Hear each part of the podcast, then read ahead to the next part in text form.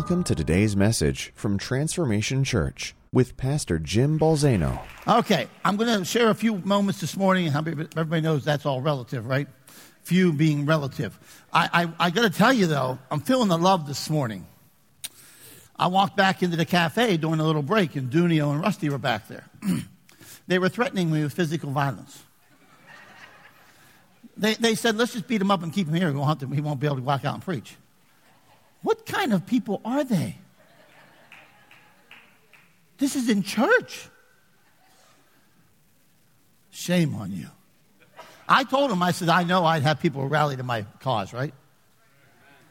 Okay, there was a few. Somebody like, ah. And, and then, you know, Jeff and Deanne, I walk down there and I find out that she says to Jeff, well, if he really wanted to do something special, he, was, he would take 10 or 15 minutes off the message. I'm, I'm just feeling the love here today, you know? I mean, I'm, I'm telling you, I'm just, must be the, the Christmas season must be on us already. What's that? There, uh, yeah, there was two of you on the screen. Let me tell you something, buddy. Two of you scary. I want you to turn with me Joshua 4. I actually was going to come here today and preach some kind of Thanksgiving message that I had put together. And uh, I had one of those days yesterday nights where some thoughts kept going through my mind. And um, I kept thinking back to the offering, back to the offering, back to last week. And um, I had told you before that I believed that this was going to be a prophetic moment, a prophetic offering. And uh, I know some others of you believed that as well, and I believe it was, and I believe it still is. Um, and, and, so I've been processing that. And, and, again, I just want to remind you if you have an envelope, somebody just told me a little bit ago they wanted to make a pledge. And uh, if you want to do that, fill out the envelope, see me, and we will take care of that for you. But I began to think about this as being another defining moment. How many know your life has been filled with defining moments? I mean, there, there really are. Think about it. How many, how many know birth was a defining moment for you? How many of you remember it? All right. That's a pretty life defining moment. How many graduation was a defining moment? Um, high school, college, whatever it might be. Uh, jobs were defining moments. How many know marriage is a defining moment? Right? How many know having children is a defining moment? Death is a defining moment. Divorce can be a defining moment. Uh, heartache, hardship, different things happening, events in life can be defining moments. They are moments that you can point to as being a very pivotal time in your life. Some are moments of great joy, some are moments of accomplishment, some are moments of sadness. You describe it. Nations have defining moments. I mean, know Israel, 1948, Israel became a nation. That was a defining moment, was it not? Our country, 1776, was a defining moment in our country. Cities have defining moments. Churches have defining moments.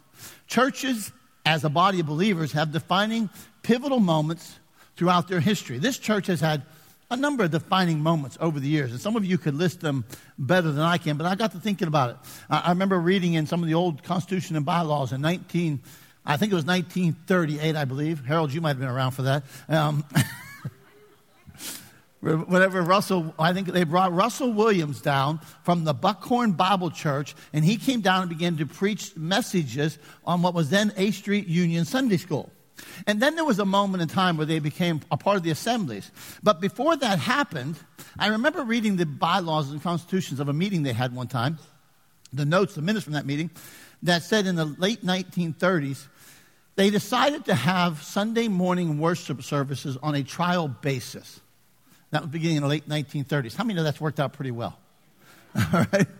And then, and then they became a part of the assemblies. And, and then there was a moment, there was a defining moment in their in the history of this church where they had a little white church that they worshiped in, but they tore that white church down in order to build another church um, where the education wing is now. And, and, then they decided to build onto that church in 1967, 68. And so there's been defining moments. And there's been, um, uh, for, for my life, October 24th, 1999 was a defining moment. That's when some of you, because some of you aren't here anymore, voted me in to be your pastor. It was a defining moment in my life. And then from there, together, we've had defining moments. We've had um, the 11th Street Project that was a defining moment in the history of our church. The, the roof offering that we so much talked about, answering the call, buying this property, um, moving to this property, um, selling the old building, a name change this year. We've had defining moments. Um, even what we're doing as Nehemiah Project is our defining moments where, you know, we're going to do with rights and some other things we're going to do. And I told you last week that I believe last week's offering was a prophetic offering, a prophetic moment. Even though I said that, I still don't know all the ramifications of that. But I still believe it to be true. I mean, come on. Do you understand that last week, and including this week now, we are over $151,000 in that offering and pledges? Gang, we don't have A, we don't have what I would call a wealthy church. What would I have is a giving church. Amen. How many know there's a difference? Is a mind, it was absolutely mind boggling. It was a defining moment. And, and, so, in those moments, I'm talking about defining moments. And in those moments, the questions are what do they define, and how are they defined, and who do they define? Israel had many defining moments throughout their history. Their beginning, okay, was a defining moment. Egypt was a defining moment in their history. Or 400 years spent in Egypt. The Exodus was a defining moment. The Red Sea was a defining moment. The rebellion to enter the promised land was a defining moment. How many know that was a moment that defined 40 more years in the wilderness? All right. How many like to went back and change that decision? All right. The, in the wilderness, though, they had defining moments. Water from a rock, manna every morning, quail that were given to them by God. And so I want to bring about a message that talks about defining moments because I couldn't get it out of my mind. I was going to do a Thanksgiving message, and I'm now going to do a message called Defining Moments. And so Joshua 4, verse 1, is when the people of God had just been crossing the Jordan River to get into the promised land, that next generation after the rebellious one. Verse 1 says, Now, when all the nation had finished crossing the Jordan, the Lord spoke to Joshua. How many know when you get on the other side of the Jordan, it's a special moment? Hmm? Because you're, on, you're now on the promised side of the Jordan. He said, Take yourselves 12 men from the people, one man from each tribe, and command them, saying, Take for yourselves 12 stones from here out of the middle of the Jordan, from the place where the priest's feet are standing firm, and carry them over with you, and lay them down in the lodging place where you will lodge tonight. So it's interesting, isn't it? So they cross the Jordan River. God supernaturally parts it so they can walk through on dry ground. When God parts that Jordan, he exposes stones, rocks at the bottom of the Jordan. And he tells Joshua to get 12 men and get me 12 stones from underneath that water. Give me 12 stones that might not have been seen yet. Give me 12 stones that have been buried for a, how long? Get me 12 stones. You know, somebody said to me, What do I want? One day I told him, I said, I want the 12 stinking stones. They said, What do you mean you want the 12 stones? I want those things that can only be revealed through the supernatural of God. I mean, you know, I, I don't, I don't want to be satisfied with what we can do with human ingenuity and human plans and human strength. Give me those things that can only be possessed by the power of God alone. Isn't that an incredible thing to think about? What is it in your life that you need from God that can only come into your life because of the supernatural God? Think about that for just a moment. But that's not what I'm going to preach on. All right, and so Joshua called the 12 men whom he had appointed from the sons of Israel, one man from each tribe, and he said to them, Cross again to the ark of the Lord your God into the middle of the Jordan, and each of you take up a stone on his shoulder, according to the number of the tribes of Israel. Let this be a sign among you, so that when your children ask later, saying, What do these stones mean to you? Hmm. Then you shall say to them, Because the waters of the Jordan were cut off before the ark of the covenant of the Lord. When across the Jordan, the waters of the Jordan were cut off. So these stones shall become a memorial to the sons of Israel forever. It's an amazing scripture. I'm not going to read anymore. I'm just going to start and then I'm going to um, point out a few points. Let me go on to a couple of things. Defining moments. They are incredibly important in our lives, are they not? I believe they're incredibly important. Every facet of life. Let me talk to you about the first point. I wasn't going to bring this one up, but I decided this morning to do it for, and I'll show you why in a moment. Let me show you on verse 14. On verse 14, it says, On that day the Lord exalted Joshua in the sight of all Israel so that they revered him just as they had revered Moses all the days of his life. Let, let me give you a first point. Defining moments define your leadership. Can I get an amen? Defining moments will define your leadership. Okay? Now listen to me for just a moment. I'm not, I don't want to talk just about pastors, and I don't want to talk just about spiritual leaders. I want to talk about everybody here. There comes a moment in your life where a crisis or a moment will define your leadership. All right, God brought a moment into the life of Joshua that would define him in the presence of the people. Because how many know the people used to be all about Moses? Huh? Moses this and Moses that and Moses this. I'm sure Joshua heard it every day. Well, Moses used to do it this way and Moses used to do it that way. Okay? Pastors hear that. Well, Pastor Williams used to do it like this and Pastor so and so used to do it like that. Praise God. Right? We all like those comparisons, right? How many know when the football team gets a new coach, who's the comparison? The previous coach. Right? Everybody wants to go back. As soon as the Steelers lose, we need Bill Cowher back. Can I get an amen? Oh, come on. You, you know some of you have said that. We need Bill Cowher. We need Chuck Noll back. We always compare the present with history. Now they would look at him as they once looked at Moses. There are moments that God will define you. Now, listen to me. Why am I saying this? As I want you to understand something. Mom and dad, stay the course. There'll be a time when God will define you to your children. At, there's times in your life where they have looked at you and it didn't make sense and they've mocked you and maybe they have ridiculed you and maybe they have not treated you the way that they should. I got to tell you something this morning. Stay the course because God will define you to your children. He will define your leadership to your children. Business leader, businesswoman, businessman. Stay the course. Stay the course. God will define your leadership. Get a plan from Him, follow the course, and let Him define you. It's not your job to define you, it's His job to define you. Pastors, if you're here today and you're a pastor, you're listening online, you're watching online, pastor, stay the course. God will bring a defining moment into your life that will define your leadership. The challenge in your life will become a defining moment in your life. The challenge in your life will become a defining moment for your children or those who walk with you. The crisis in your life will be a defining moment. Your moment will define your leadership. Your moment will de- define your leadership. You'll look back one day and you'll say, Thank God for that moment. Sometimes you go through the moment and it stinks in the moment. Amen?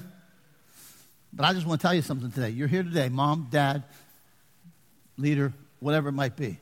Stay the course that moment God will use to define you. Let me give you another point I want to point out. So here, so get this. So now here is Israel on the precipice of going into the promised land. They got a slight problem. They got a Jordan River at flood stage. They ain't got no boat. They're not taking a ferry. They're not going around. And God says, I'm going to take you through that. All right? And this is how we're going to do it. You're going to take the ark. The priests are going to carry the ark and they're going to step into the flooded Jordan, and when they step in with their feet, it's going to part. And we all said, oh, that'd be easy. Piece of cake. Really? What if you was one of the priests? Hmm? You see, because I how many know that there comes a time in your life when a defining moment will define what you really believe? Hmm?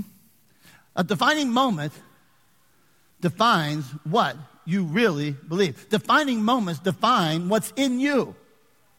Come on. You, you, you, can say it's in you, but sometimes when the rubber meets the road, you find out, ooh, I thought it was in me. Maybe it's not in me.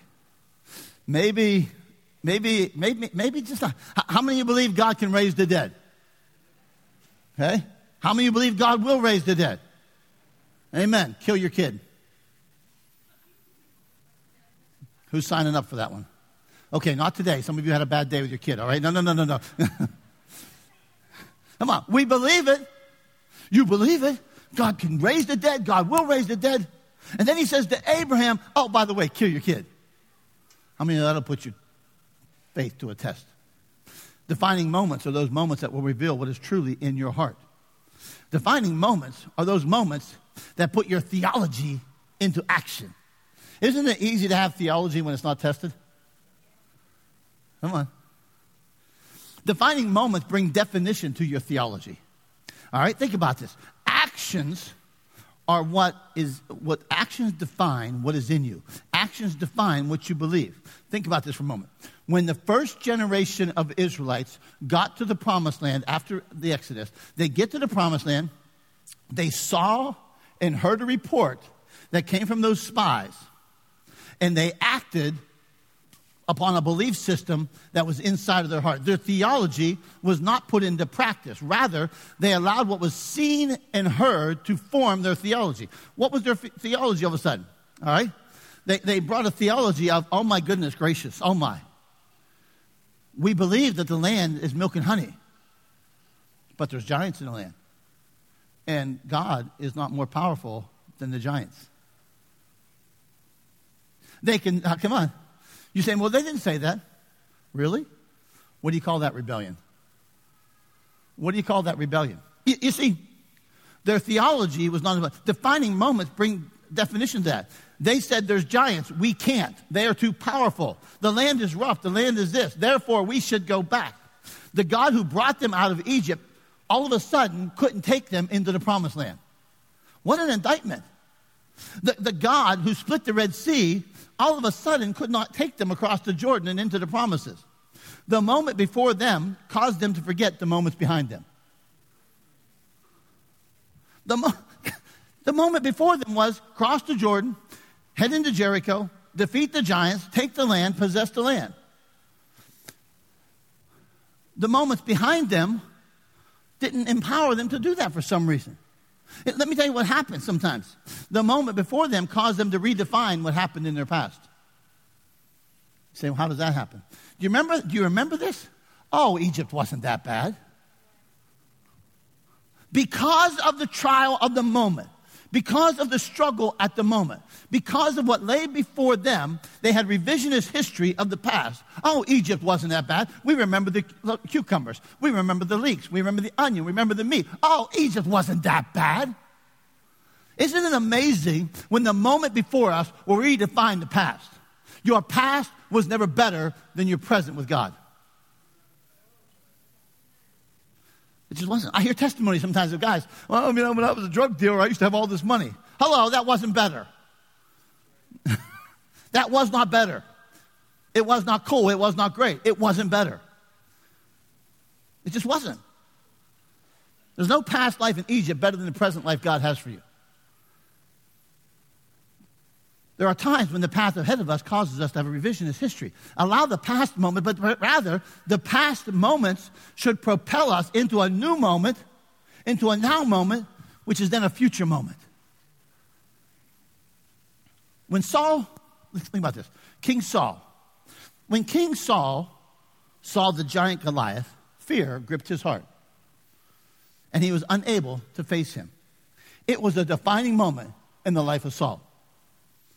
When David saw that giant, when he heard that giant, the moment revealed what was in his heart. Right? The moment did not shape his theology, but rather his theology shaped his actions. And he said, Let me at him. Let me at him. When David saw the giant, he remembered the bear. When he saw the giant, he remembered the lion. This guy, he's not going to be any different than the lion or the bear. Do you understand this morning that you cannot allow the struggle ahead of you, the challenge ahead of you, the defining moment in your midst to redefine your history? But we do it all the time. All of a sudden we marginalize and minimalize it. No, no, no, no, no. Don't do that. The same God who brought you across the Red Sea is the same one who will take you across the Jordan. The same one who delivered you from the Egyptians is the same one who will give you the promised land.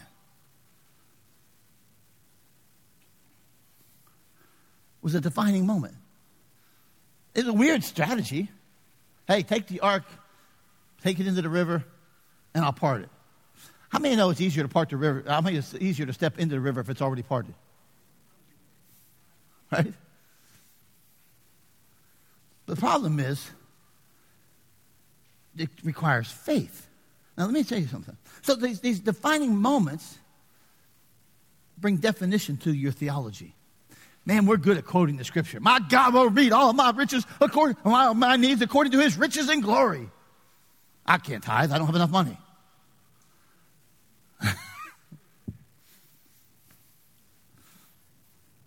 And we can go a hundred different directions in that. Come on. That one, right?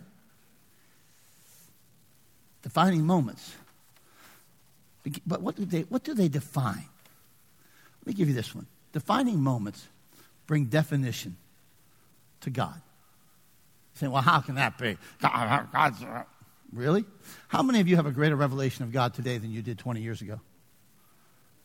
I hope you do. How, how many of you, how, how many of you have been married for at least 20 years in this house? Oh, you're all old. How many of you have a greater revelation of your spouse today than you did 20 years ago? How many of all that revelation didn't come in a joyful moment? How many of you, how many, you know, how, many of you have had defining moments that you have never revisited again? And I ain't going there no more. No, I'm not touching her stuff anymore. Right? Sure. You have a greater revelation today because, eh, eh, because you've been through things. You've been through trials. You've been through hardships. You've been through triumphs. You've been through joy. You've been through all these things. And now you have a greater revelation, a definition of each other. You thought you knew each other when you got married. You didn't know each other. You got to know each other. There's a love that gets you married, and there's a love that keeps you married.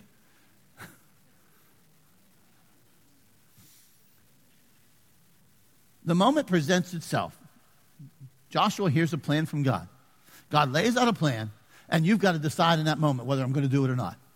You really got to decide. You see, when I say they define God, I don't mean they explain God, but rather they give, more, give you more definition of God. You come to a greater revelation of this amazing, incredible God that we serve. You gain insight, you gain revelation, you gain knowledge. God doesn't need to define himself for himself. We need the revelation of him that comes through these defining moments. All right, so think about this for a moment. Defining moments require one thing, several things, but I'm going to focus on one. They require faith. Faith takes us beyond ourselves. Amen? When we go beyond ourselves through faith, we find a revelation of God that is beyond ourselves. All right, think about this for a moment. If I don't use faith in defining moments, I am encountering God defined by my fear, not my faith. I only have a revelation of a God that I have allowed fear to bring me an encounter with. That first generation, they get to the, they get to the, the Jordan River. They're ready to go in. They're going to take possession of the promises of God. They knew it was a good land. They knew it was a promised land. They knew it was theirs. Yet fear entered their heart. Therefore, they said, My God can't take us in. Think about that. Fear defined God as not being able to take them in. Now, we don't like that because we say, well, God, they will. No, your actions dictate, tell you what's in your heart. If I don't use faith in defining moments, I only know a God based upon my strengths. Think about that. How many of you want to know a God that's greater than you? Huh? That, that you, faith takes you to experiencing a God whose strength is greater than your strength. If I don't allow faith to take me beyond me, if I don't allow faith to take me beyond me, I never encounter a God greater than me. It's not, a, come on. You, you, you, saw the headline a couple weeks ago, whenever it was, for, for the Nehemiah Project in Wright. All right? Nehemiah Project has a $10 million plan. Yeah. And 10 cents to our name. Praise the Lord. That might even be stretching it. But the point is, if I only view what I think God wants to do through what I have and the strength that I have, and I can't move beyond me, we will never encounter a God who is beyond me. Some of you need to come up here. Some, I, I, some of you need a sugar shot. Come up and get a piece of cheesecake. Okay, back there, get some cheesecake. Help yourselves, all right? Take these things home, all right? Some of you right now, you need a little shot of energy, all right? I need some too, all right? No. Okay? If, if you're getting slumber, you're feeling tired, just come get some sugar. It'll be all right. If I don't allow God to take me beyond my limitations, I never encounter a God greater than my limitations. I want to encounter a God greater than my limitations. I want to encounter a God greater than my strengths. Come on. Don't, does anybody here want to encounter a God greater than Sunday morning?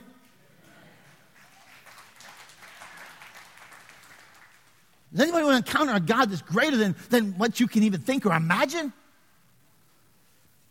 You see, remember, let me take you back to Saul for just a moment. Saul's fear of Goliath allowed Goliath to be defined as greater than God. I am not allowing some stinking devil to be defined as greater than my God. And when my fear keeps me from doing what God says to do, I'm allowing my enemy to be defined as greater than my God. Saul and his armies looked at that giant for 40 days, twice a day, and ran in fear 40 days, twice a day. And they're running in fear, and their fear said, He's greater than us. He's greater than my God. Until this kid shows up. He says, Oh, yeah?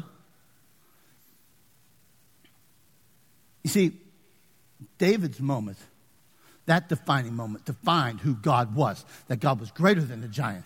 That moment defined who David was. And that moment defined who Goliath was. He was just a bully. Got taken down by a sling and a stone. Hmm? The moment defined who they thought God was. The moment defined how they viewed the enemy. The moment defined how they viewed themselves. Do you understand this morning that there is an enemy that wants you to, to define him as greater than your God? Hmm? Failure to use faith in a defining moment allows the obstacle to be declared as greater than God. Moses, hold up that staff and watch the Red Sea part. Joshua, tell the priest, take that ark, step into the Jordan, and watch it part. It's an amazing thing. You have a choice. You can step into your Jordan or not. You can step into your moment or not. You can use faith or not. But I'm going to tell you this much you're going to have to use faith in a defining moment.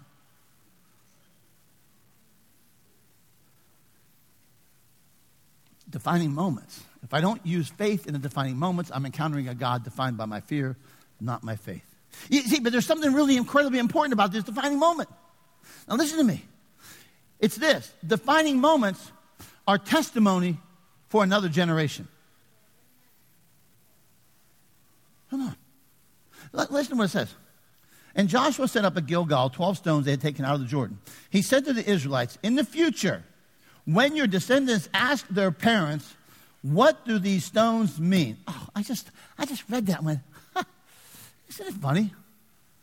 Do you have a present moment that's going to cause your kids to ask questions someday?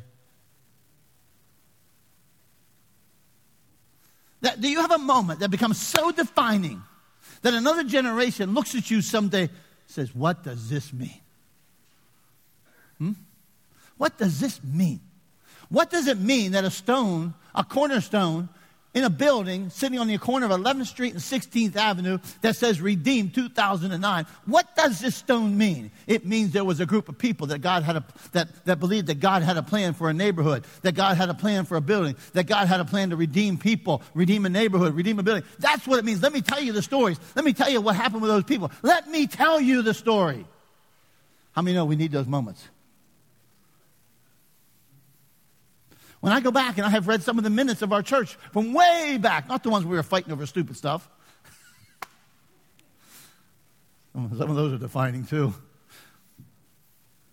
But moments of faith and moments of historical moments which defined the future. They're inspiring. May our present actions shape future questions. He says, when they ask, what do these mean? You tell them Israel crossed the Jordan on dry ground. For the Lord your God dried up the Jordan before you until you crossed over. The Lord your God did to the Jordan what he had done to the Red Sea when he dried it up before us. He did this so all the peoples of the earth might know the hand of the Lord is powerful and you might always fear the Lord. He said, when they ask, you tell them. You tell them about the God who dried up the Jordan River. When they ask, you tell them how we crossed over on dry ground. As a matter of fact, listen to me, get this, get this. There's something really cool. How many of you remember the day of your birth? Man, if somebody said yes, I was going to say, okay, I give up, I give up. I was going to quit right there. You missed your moment. You don't. How many of you remember the stories that your mother might have told of your birth? Maybe you were a difficult birth. How many of you were a difficult birth? How many of you are still difficult? Okay, never mind. You don't remember it,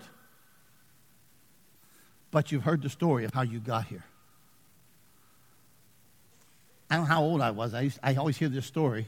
Used to always hear this story, and I don't remember it. But, I, but, but it wasn't my fault. It was my mother's fault. So, all right. I, I guess I ate ant poison. I guess it was good. I don't remember it. I just remember the story. All I know is I'm still here because somebody pumped my stomach and got that stuff out of me, and I'm still alive because of that. But I don't remember it. What am I, why am I saying that? I'm saying this other, because listen to me. These people, he says, when your children get over there and they see these stones and they ask you, what are these stones? You tell them how they got here. Because there's a whole bunch of kids that aren't going to remember how this happened. There's babies, there's toddlers, there's two year olds. Oh, they, they, you tell them how they got here. Listen to me this morning. I want a generation someday to hear how they got here. You think about that. The testimony. Tell them how they crossed over. Now, listen to me for a moment. Some of you are saying, oh, you're talking about church. No, I'm talking about you for a moment. You tell them how you got through that divorce. You tell them how you got through the death of that child. You tell them how you got through that hardship. You tell them how your God took you through that defining moment. You tell them. You tell your sons and daughters. You tell your grandchildren. You tell the story of the God who gives you joy in the midst of sorrow. You tell the God who's the one who never rejected you. You tell them about the God who wrapped you in his arms when you cried in the middle of the night. You tell them about that God. Come on. It's a defining moment for your children. All hell might have come against you, but your God is greater than hell. And you tell that to me and you give them a defining moment to draw on. That's a testimony. I remember when my mom, I remember when my dad. We do dedications. I often talk about legacy. You leave a legacy. You leave a legacy of faith. And then defining moments. These defining moments for a generation. Defining moments of one generation. You see, because how many know they can cause defining moments for the next? Hmm? Here's what I, here's what I pray. There's one thing I pray. We've done some things that require faith on the church body. We've done some things. We, we, you know the story, the 1.3 million. We didn't have a nickel to our name. We have a test. Listen to me. Last week, you just gave a testimony to another generation that can believe for their own defining moment.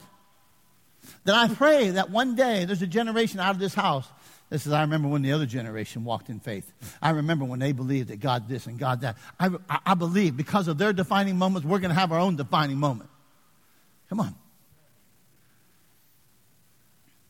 And then there's this other one, defining moments are a testimony to the world. Here's an interesting portion of Scripture. First of all, this, this, this portion in Joshua chapter 4. Verse 24. Verse 23 and 24. For the Lord your God dried up the waters of the Jordan before you until you had crossed, just as the Lord your God had done to the Red Sea, which he dried up before us until we crossed. That all the peoples of the earth may know that the hand of the Lord is mighty. That all the peoples of the earth would know. That all the people of the earth would know Come on. There's an interesting scripture, two chapters before this. In chapter 2, Joshua sends in two spies. 12 didn't work out so well the last time. He sends two spies in. They come to the house of a prostitute. All right? Rahab. And this is what she says to them I know the Lord has given you this land, and that a great fear of you has fallen on us, so that all who live in this country are melting because of you. We've heard how the Lord had dried up the water of the Red Sea.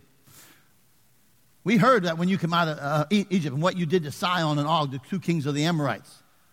When we heard of it, our hearts melted in fear. I and everyone's courage fell because you. For the Lord your God, listen, a testimony from the world. For the Lord your God is God in heaven above and on earth. Hmm.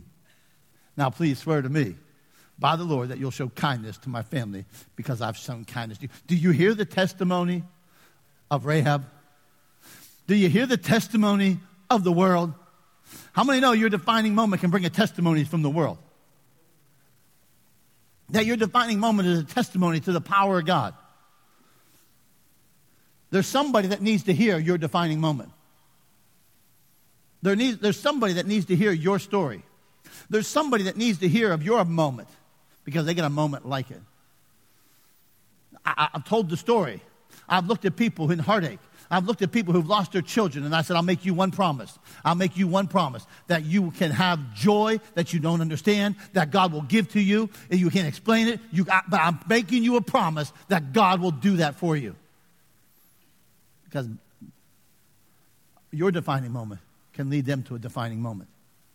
There's somebody who will have a definition of God because of your defining moment. There's a world, there's a city that needs a definition of God. And God wants to give them that definition through you. I stand before, Peter introduces me last week. He introduces me to a group of people who are going to tour right. And this is what I say to them We do this because we believe our God has a plan to bless our city. This is not us. This is not about us. Because our God, God wants to bless this city, and we just want to be conduits of that blessing. If you listen to me, if nothing else, I want them to know that there is a God who loves them, loves this city, and wants to bless it. Do you understand this morning that we need to give the world a testimony? Hmm? Your defining moment may just do that. That, that coworker that's watching you go through hell looks at you and says, How, you, how are you going through that? And you tell them about your amazing God who never leaves you or forsakes you. You tell them, Why do you have joy in the midst of what's going on in your life? Because it comes from God. That your defining moment can bring definition of God to them. Doesn't make it easier to go through. Doesn't make it any less painful. Doesn't make it any less sorrowful. Doesn't make it any less challenging. But I promise you, God will use your defining moment to bring them to a moment.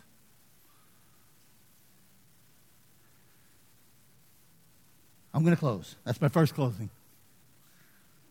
Because I don't want Deanna to get upset. but before I go, I, I, I want you to hear this this morning. I believe with all of my heart that we've had defining moments and I believe with all of my heart that last week was another defining moment.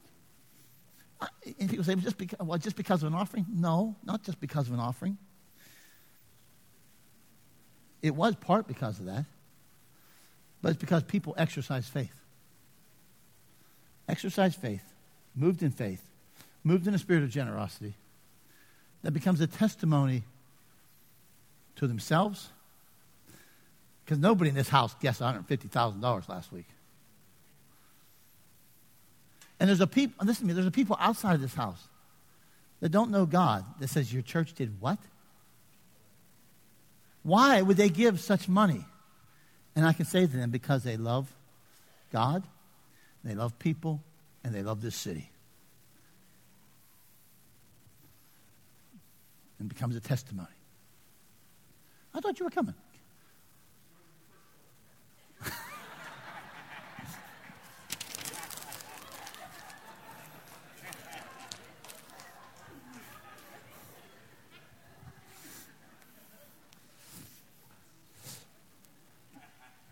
But let me close with this. Second closing. I didn't close yet. I want you to know this. There was another defining moment that was solely orchestrated by God and God alone. He sent his son into the world to redeem the world. He sent his son into the world to pay the penalty of sin. He sent his son to be the Lamb of God to take away the sin of the world. It was a defining moment, clearly defined by him. It was a defining moment that said, the price is paid. It was a defining moment that says the lamb has been slain. It was a defining moment that says the wrath of God has been satisfied on Calvary. It was a defining moment that brought restoration of a fallen people to a loving God. It was a defining moment that the power of the law was broken, the power of sin, the power of death when Jesus raised from that the power of death was broken. It was a defining moment on how men could now relate to God. That no longer did I need to go through some temple. No longer did I need to go through a building. No longer did I need to go through a tent. No longer did I need to kill an animal. No longer was I kept from the holy place. It was a defining moment that God said, I made a way. I made a way. It was a defining moment that said, You're saved by grace. Come on, through faith. Aren't you glad for that defining moment? Because you didn't qualify any other way. As you couldn't buy your way in and you can't be good enough. And you can take all your religious garbage and all your religious traditions and you still don't measure up. But Jesus defined the moment. It was a defining moment where God and man could once again enjoy continued fellowship that was fractured in that garden. Because I mean, the garden was a defining moment. I want you to know that Calvary was the defining moment of God's love, God's power, God's passion for you. His passion. His heart beat so passionately for you that he put his son on the cross. Listen to me for a moment. It's that moment that has defined your worth. Not somebody else, not a husband, not a wife, not a child, not a job, not an income, not a status. What defines your worth today is what God did on Calvary. Your value was determined at Calvary. That defines you beyond your failures, that defines you beyond your guilt, that defines you be, defines you as a son and a daughter, that defines you as a child of God. It's a moment that defines you as a new creation if you just accept what Jesus did on Calvary. That's a defining moment that forever defines who you are. We need defining moments, and we have defining moments because God had one defining moment that forever can define us.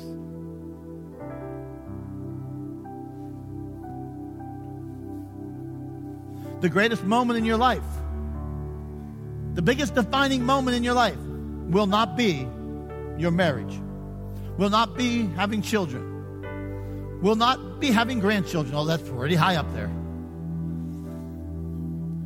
Will not be your accomplishments.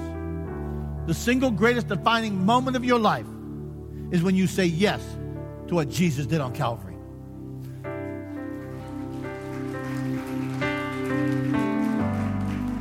That is the single greatest defining moment. And that moment will lead you into other moments that are so incredibly cool. That moment was the greatest single defining moment of my life. The moment I became, the moment I, I surrendered to God's will. 24 years old, two kids, working in dad's business. Okay, God, I'll go into the Bible school and go to ministry. I went kicking and screaming. And it was the greatest single defining moment that I made.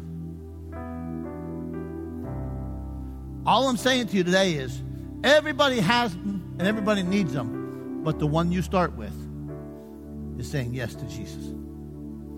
Is saying yes to his sacrifice. Father, this morning, in this house, are men and women who've had many defining moments in their life. Some good, some pleasurable, some not so good, some painful. Father, I pray this morning that each and every one of us would have the single greatest defining moment, which is to accept the sacrifice of Jesus on the cross as paying for our sins, and believing that by faith, and becoming a child of God. I'm going to ask you to keep your heads bowed, your eyes closed. I, I got to ask you today. I got to ask you do you have that defining moment? Is that moment of time that you can look at and say, you know what? I accepted what Jesus did. I accepted what he did on Calvary's cross. Uh, and if I and if you haven't, today is the day that you do it. You don't leave today alone without being a defining moment.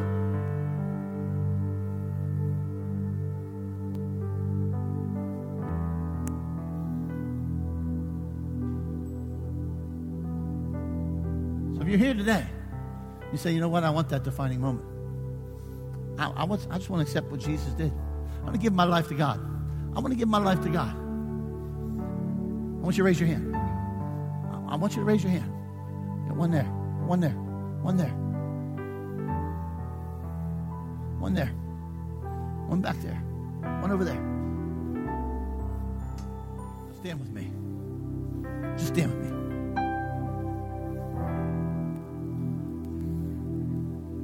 Let's just pray together. Would you pray together with me? Repeat after me. Father, I come today accepting that defining moment when Jesus died on the cross for me.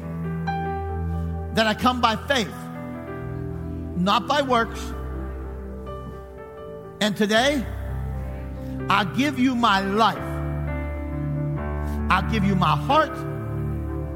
I give you all of me. This is my defining moment that defines me as a child of God, that defines me as more than a conqueror, that defines me as a new creation. The old is gone, the new has come. And I thank you for Jesus. Amen.